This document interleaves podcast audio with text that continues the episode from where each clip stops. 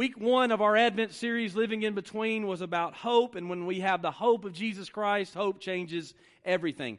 Week two was about the presence of God. When you have the presence of God, it brings the peace of God. And week three has everything to do with joy. If you're like me, you are living in this time where you have ordered Christmas gifts online and you are hopefully awaiting their arrival as it's getting closer and closer to Christmas.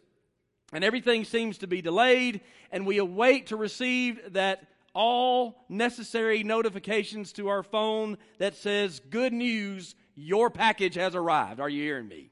Good news, your package has arrived. We are waiting for that it's been bought and paid for. It's been promised. We are now waiting, and when it arrives, there is good news. So, what I tell you today is the same thing that I told you last week about peace. If we're waiting on peace on earth, if we're waiting for joy to be available, it arrived years ago through the coming of Jesus Christ. Would you turn with me again in Luke chapter 2, verses 8 through 20? Now, I will tell you that we're going to read verses 8 through 20, but we're not going to get to all of them. As I've learned in my preparation, if we were to preach verses 8 through 20, we'd be here till Tuesday. So, we've cut it down to about 30 minutes. Hopefully, I'll pick this back up again one day soon, and we're going to focus in on a few verses from this passage. But I think it's important to read the whole passage because God's Spirit may speak to you before I ever start preaching. And I want to read the Bible and let God's Spirit do His work, and then we'll get to the message that God's given me. In verse 8, the Bible says that that night there were shepherds staying in the fields nearby, guarding their flocks of sheep. And suddenly an angel of the Lord appeared among them, and the radiance of the Lord's glory surrounded them, and they were terrified. But the angel reassured them. Don't be afraid, he said. I bring you good news that will bring great joy to all people. The Savior, yes, the Messiah, the Lord, has been born today in Bethlehem, the city of David. And you will recognize him by this sign. You will find a baby wrapped snugly in strips of cloth lying in a manger. Suddenly the angel was joined by a vast host of others, the armies of heaven, praising God and saying, Glory to God in the highest heaven, and peace on earth to those whom God is pleased. When the angels had returned to heaven, the shepherds said to each other, Let's go to Bethlehem, and let's see this thing that has happened, which the Lord has told us about.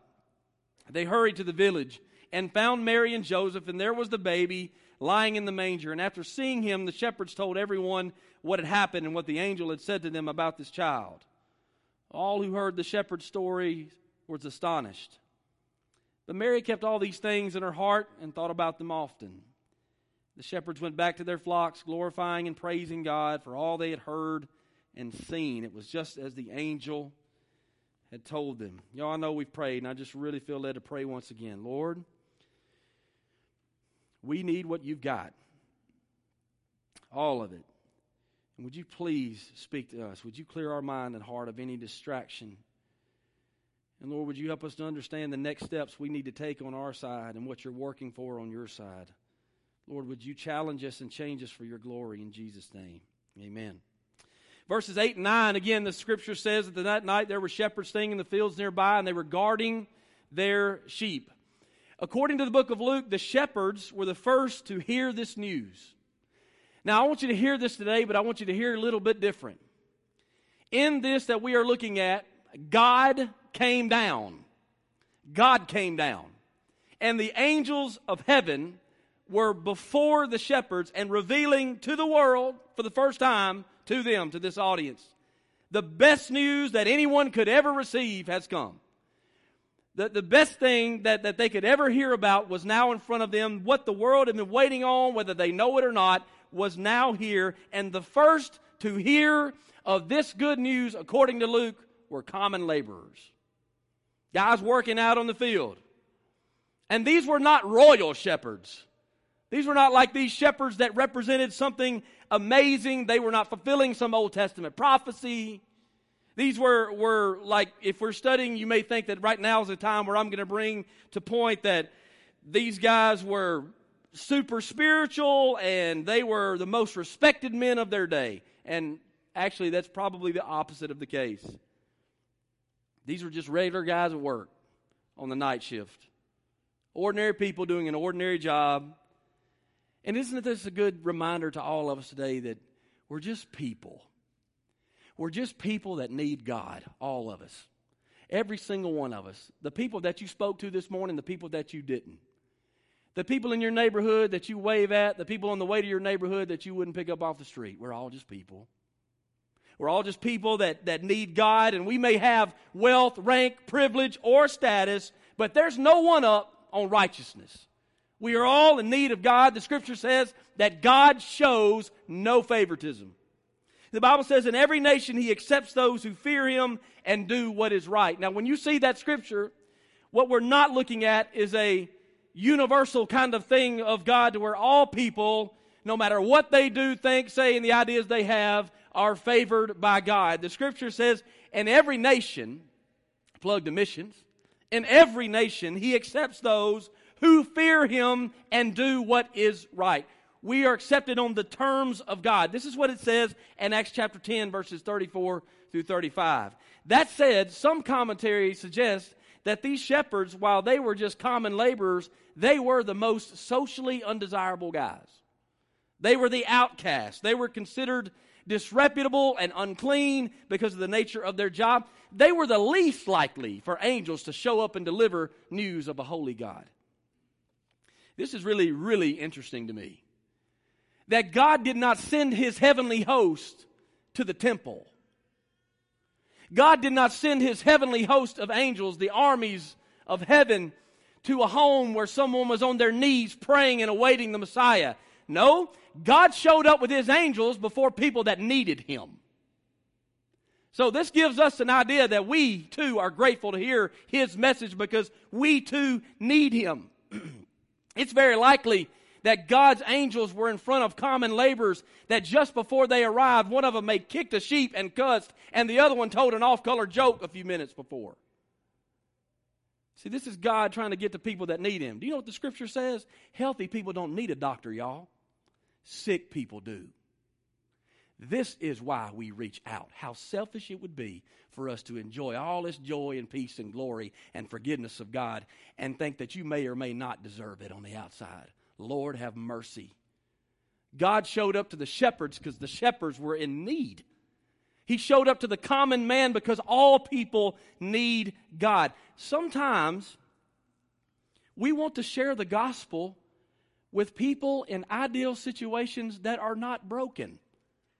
Seriously. When we think about communicating the gospel to people so that people will get saved, we're hoping that it is often in front of like a class with little angel children and God's Spirit comes down and yes, we all want to be baptized and glory to God.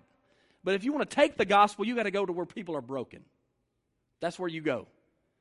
All people need God. Every one of them. And this is a good reminder to us all that if God revealed his arrival to common people with sin and in need of saving, do not have a class of people in your mind that are worthy of hearing the gospel from you. Do not have a class of people in your mind that probably will be saved, but these probably won't.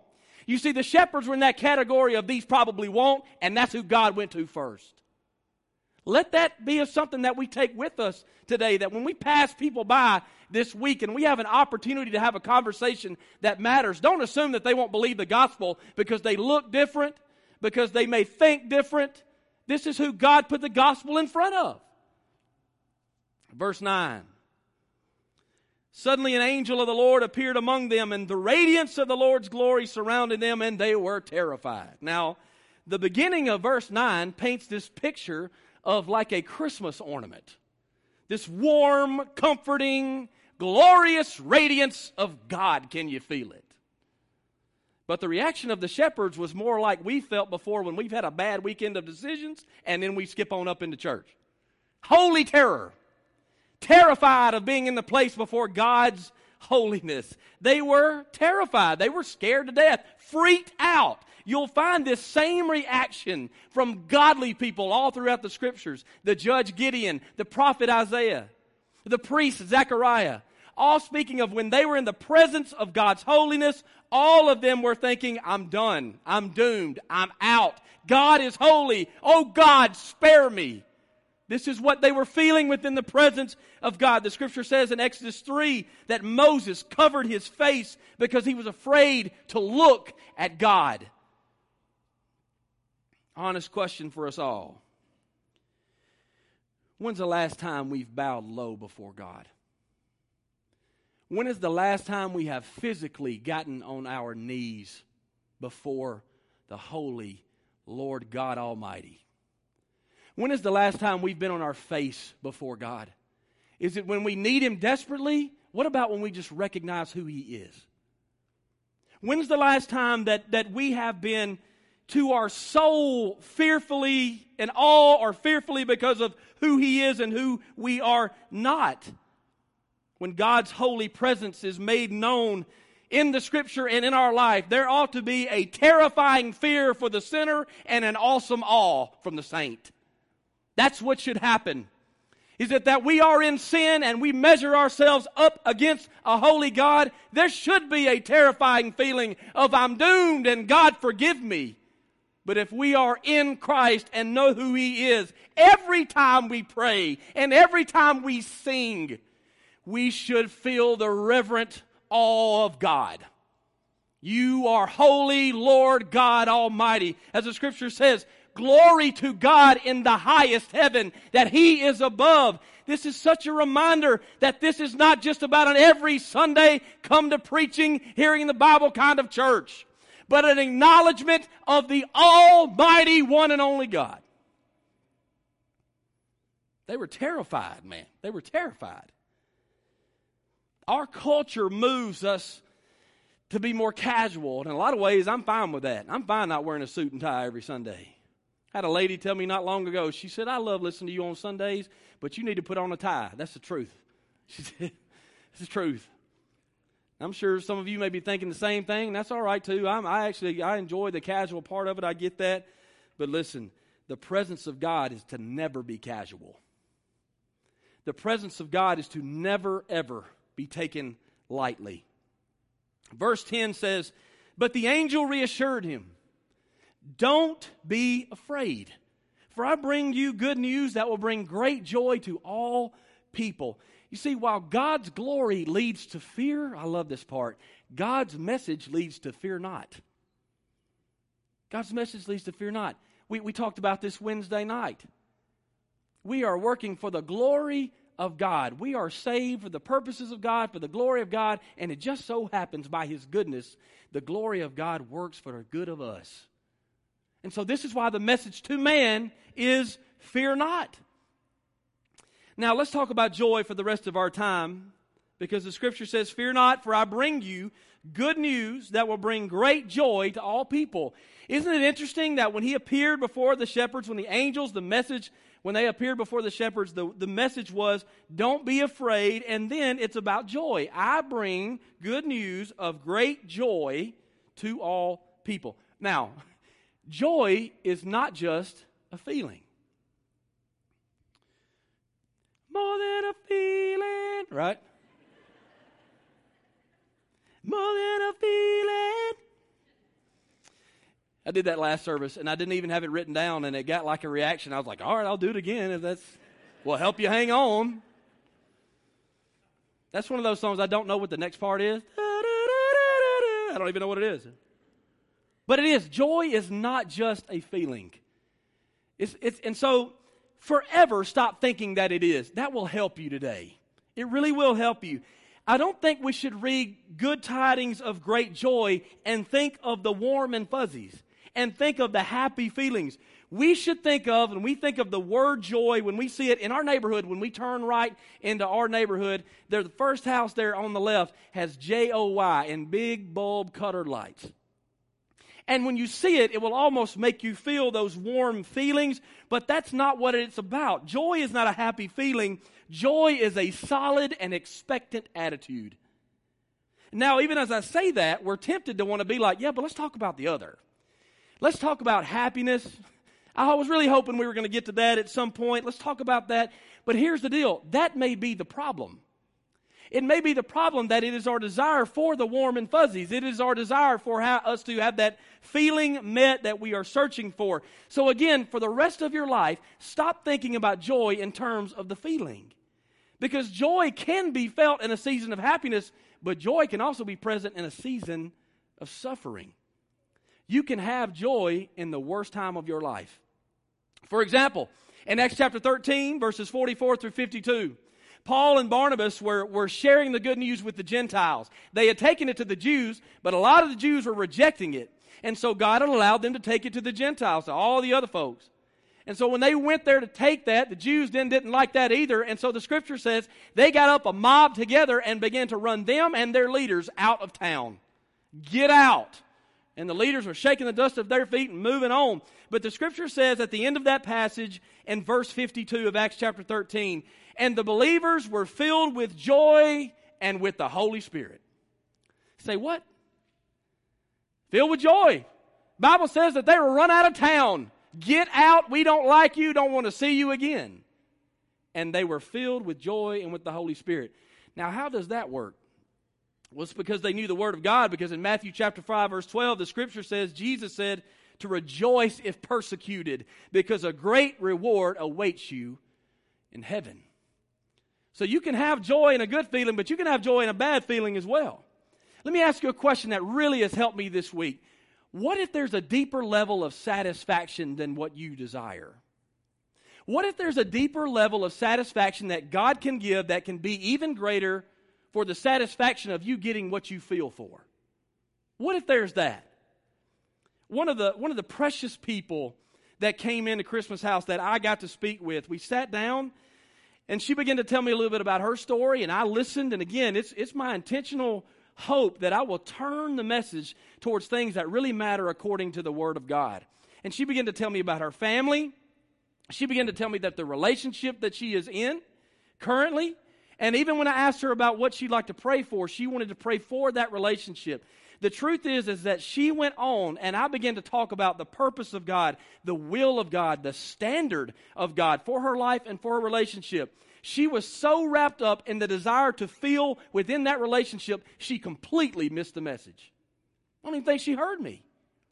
And it had everything to do with her desire, which she felt was so great that it prioritized above everything else, even that which God may give her that's better than the feeling. We tend to turn the volume up on our feelings and our desires so much that it drowns out anything else that God could bless us with.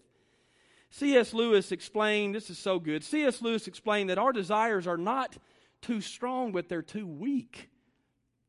He explained that we are like a child playing in the mud, making mud pies because we can't imagine a vacation at the beach. The joy of God, which is a fortified attitude, a fortified attitude based on the rock solid promises of God, is often ignored in our life for a feeling that's based on circumstances that may come or may go. So, as we have said, joy is more than a feeling. Joy is also defined, and let me redefine it again. Joy is a fortified attitude based on the promises of God. And because God is always faithful, his promises are always true. So it's not a joy without hope. It's not a joy without basis. It's a joy based on God. And God is always faithful. God has promised His presence, and His presence is true. God has promised you forgiveness. If you have forgiveness, you have the kingdom of God now. You've got eternal life now. God's presence we have, God's forgiveness we have, and ultimately God has promised us eternity, life everlasting in heaven to those who repent of their sins and believe the good news that Jesus is the way to God and the way to be forgiven. Joy is not determined by the now, joy is determined by the then. Catch that. When I've been on a mission trip, and if you've been on a mission trip, you've experienced this too. When I've been on a mission trip that's lasted days, and, and I have left home to go cross cultures under the leadership of Brother Eric and Brother Dusty and all those that came before, and we've gone and we've served on mission, you get your work in and you work for the glory of God.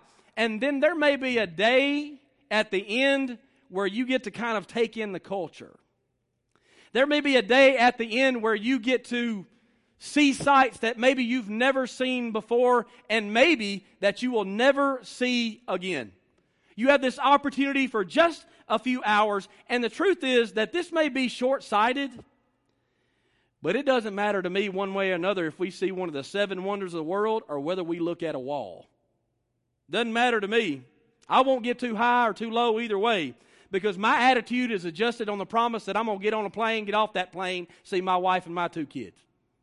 So we can go see waterfalls, animals, whatever y'all want to, or we can sit here and twiddle our thumbs because I'm not going to get up or down either way for those things because my attitude is adjusted to the relationship that will be fulfilled in just a little while. That is joy. That is joy. It's not a feeling, it's a fortified attitude based on the promise of what's to come. The Bible says in Psalm chapter 22, verse 26, the poor will eat and be satisfied. All who seek the Lord will praise him. Their hearts will rejoice with everlasting joy. Notice that that's future tense. Everlasting joy is coming. That we will be eat, we will eat and, and be satisfied. That is a present tense, but there's a, there's a future tense, but the present tense says, all who seek the Lord will praise him. So we praise him while we wait for him. This is the teaching of what joy really is. It's a fortified attitude built on the promises of God that don't break or fall. That we will experience everything that God's got to give because of His glory and for our good. And so we will rest in that, walk in that, live in that, regardless of what the circumstances around us may be. Therefore, because joy is not a feeling, stop chasing a feeling. If there's any word that I could give to the church in 2020, it's possibly this is going to fit in the top five of one of those words. Stop chasing a feeling. Stop chasing what God is not trying to give you to fulfill you. Stop chasing the next purchase. Stop chasing the next compliment. Some of us, let's be honest, we put things on social media so that somebody will comment on it because the ones that we want to comment on it won't do it. So that's why we do it. That's why we make those purchases we know we don't need to so that our desires can be fulfilled. That's why we are constantly pursuing the next relationship, the next meal, the next whatever. Stop thinking about the next feeling and start thinking and focusing on the fact that you have God and for eternity, that's the greatest fulfilling relationship we'll ever need. If you're in need of a holy attitude adjustment today, which we all are, we all need a holy attitude adjustment. I know that I do. I promise you, the Word of God gets to me before it ever gets to you on Sunday. But if we are feeling this today, that we have all of these feelings that are not being met, let's adjust our attitudes to joy. And how do we do that?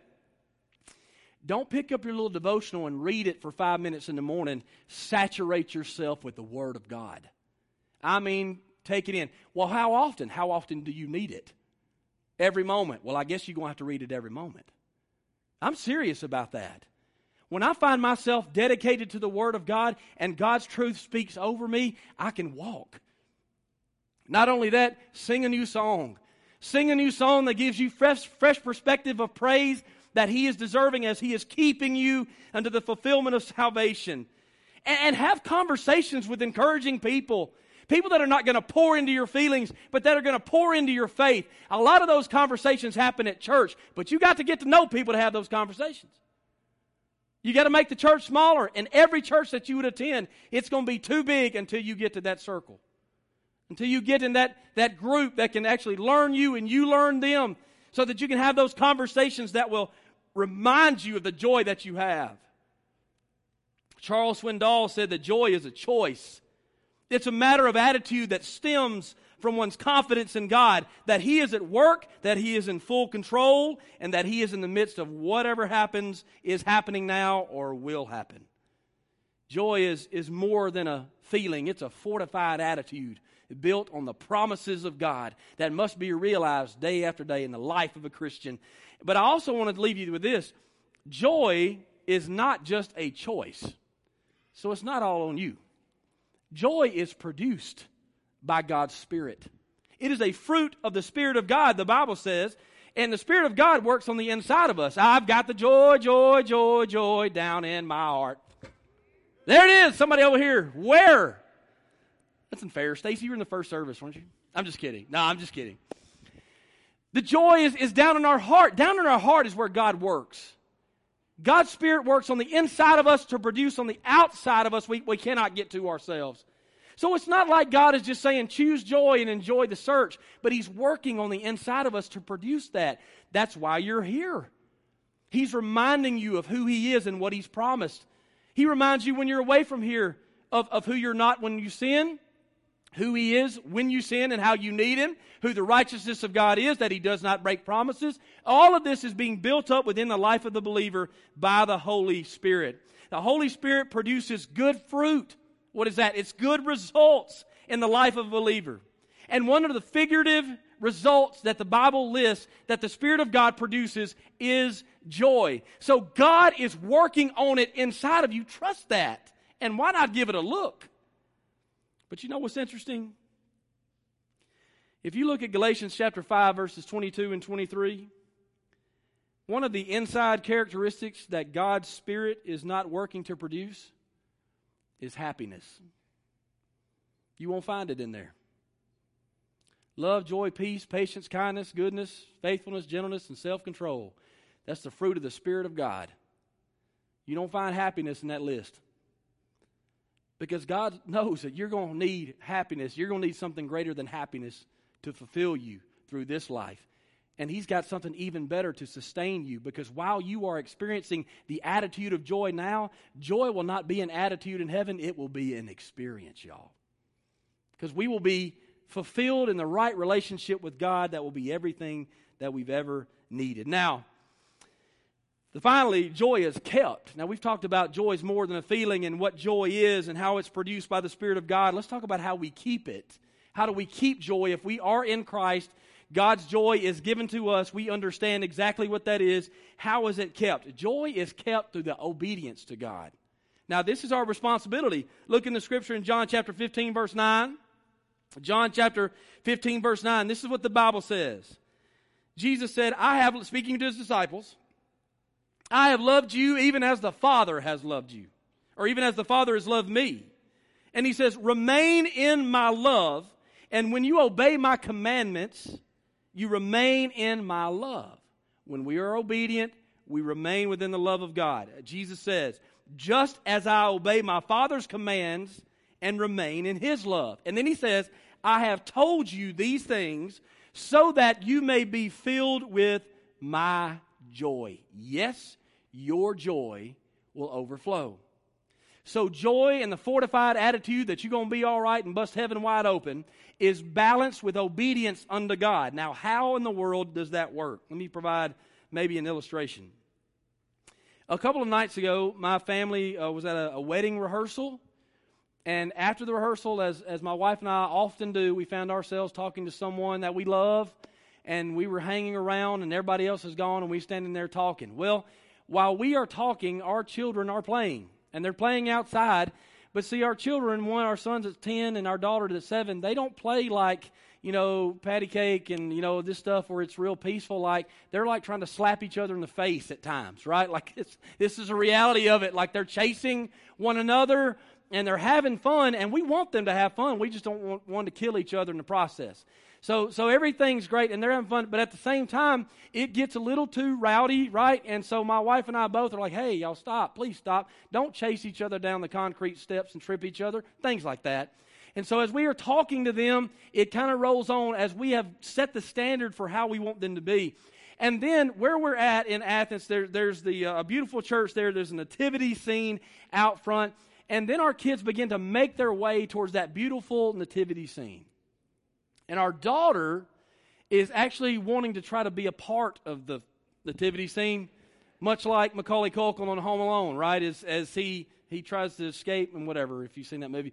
So she's trying to like make her way in. Well, as, as soon as she tries to take one step into the nativity scene, and I've already called it, and I'm like, stop. As soon as that happens, the clock strikes six, and at that church, bells go off at, at the top of the hour. So as soon as she gets like one foot like this, it starts going dong, dong, like that, like right, I mean, in unison. And so she pops up and she runs back to me and she's like, Daddy, did, did, what happened? Did I set off an alarm? Did an alarm go off? And I was like, Yes, it did. Get your tail in the truck because the police are coming. like, we're, yeah, they're on their way. Get buckled up.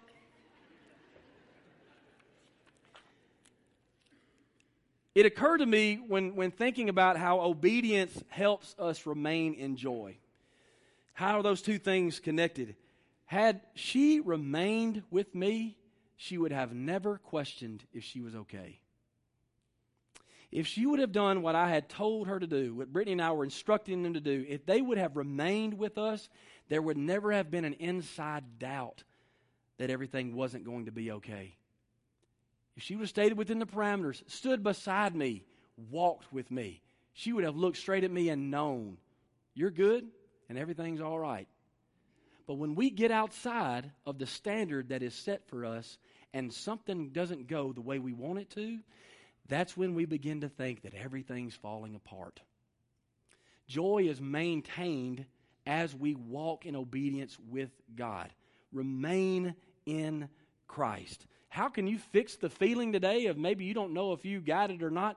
Start walking with God. If you have a right and real relationship with God, you will experience an overflowing joy, a fortified attitude of confidence and the promises of God because of God. Now, let me close with this. Maybe a message like today leaves you with the feeling of, ah, I appreciate what you're saying, but I just can't get there. I, I really can't. I can't get there. I cannot comprehend an attitude of joy if I've lost everything.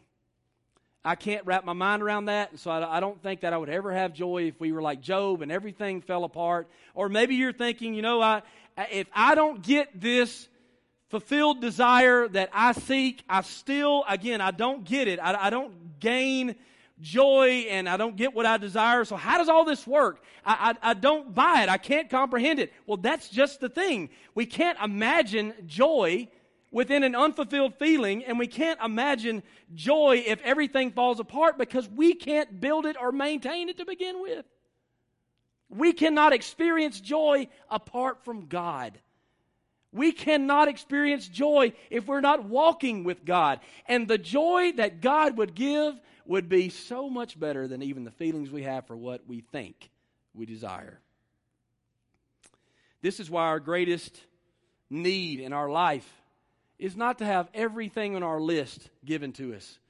Our greatest need in our life is to know God and to make Him known, to live within His purpose for us. There's fulfillment when you're working for the Lord. Joy is what happens as a result of knowing and clinging to God. And here's the good news He welcomes the clinging.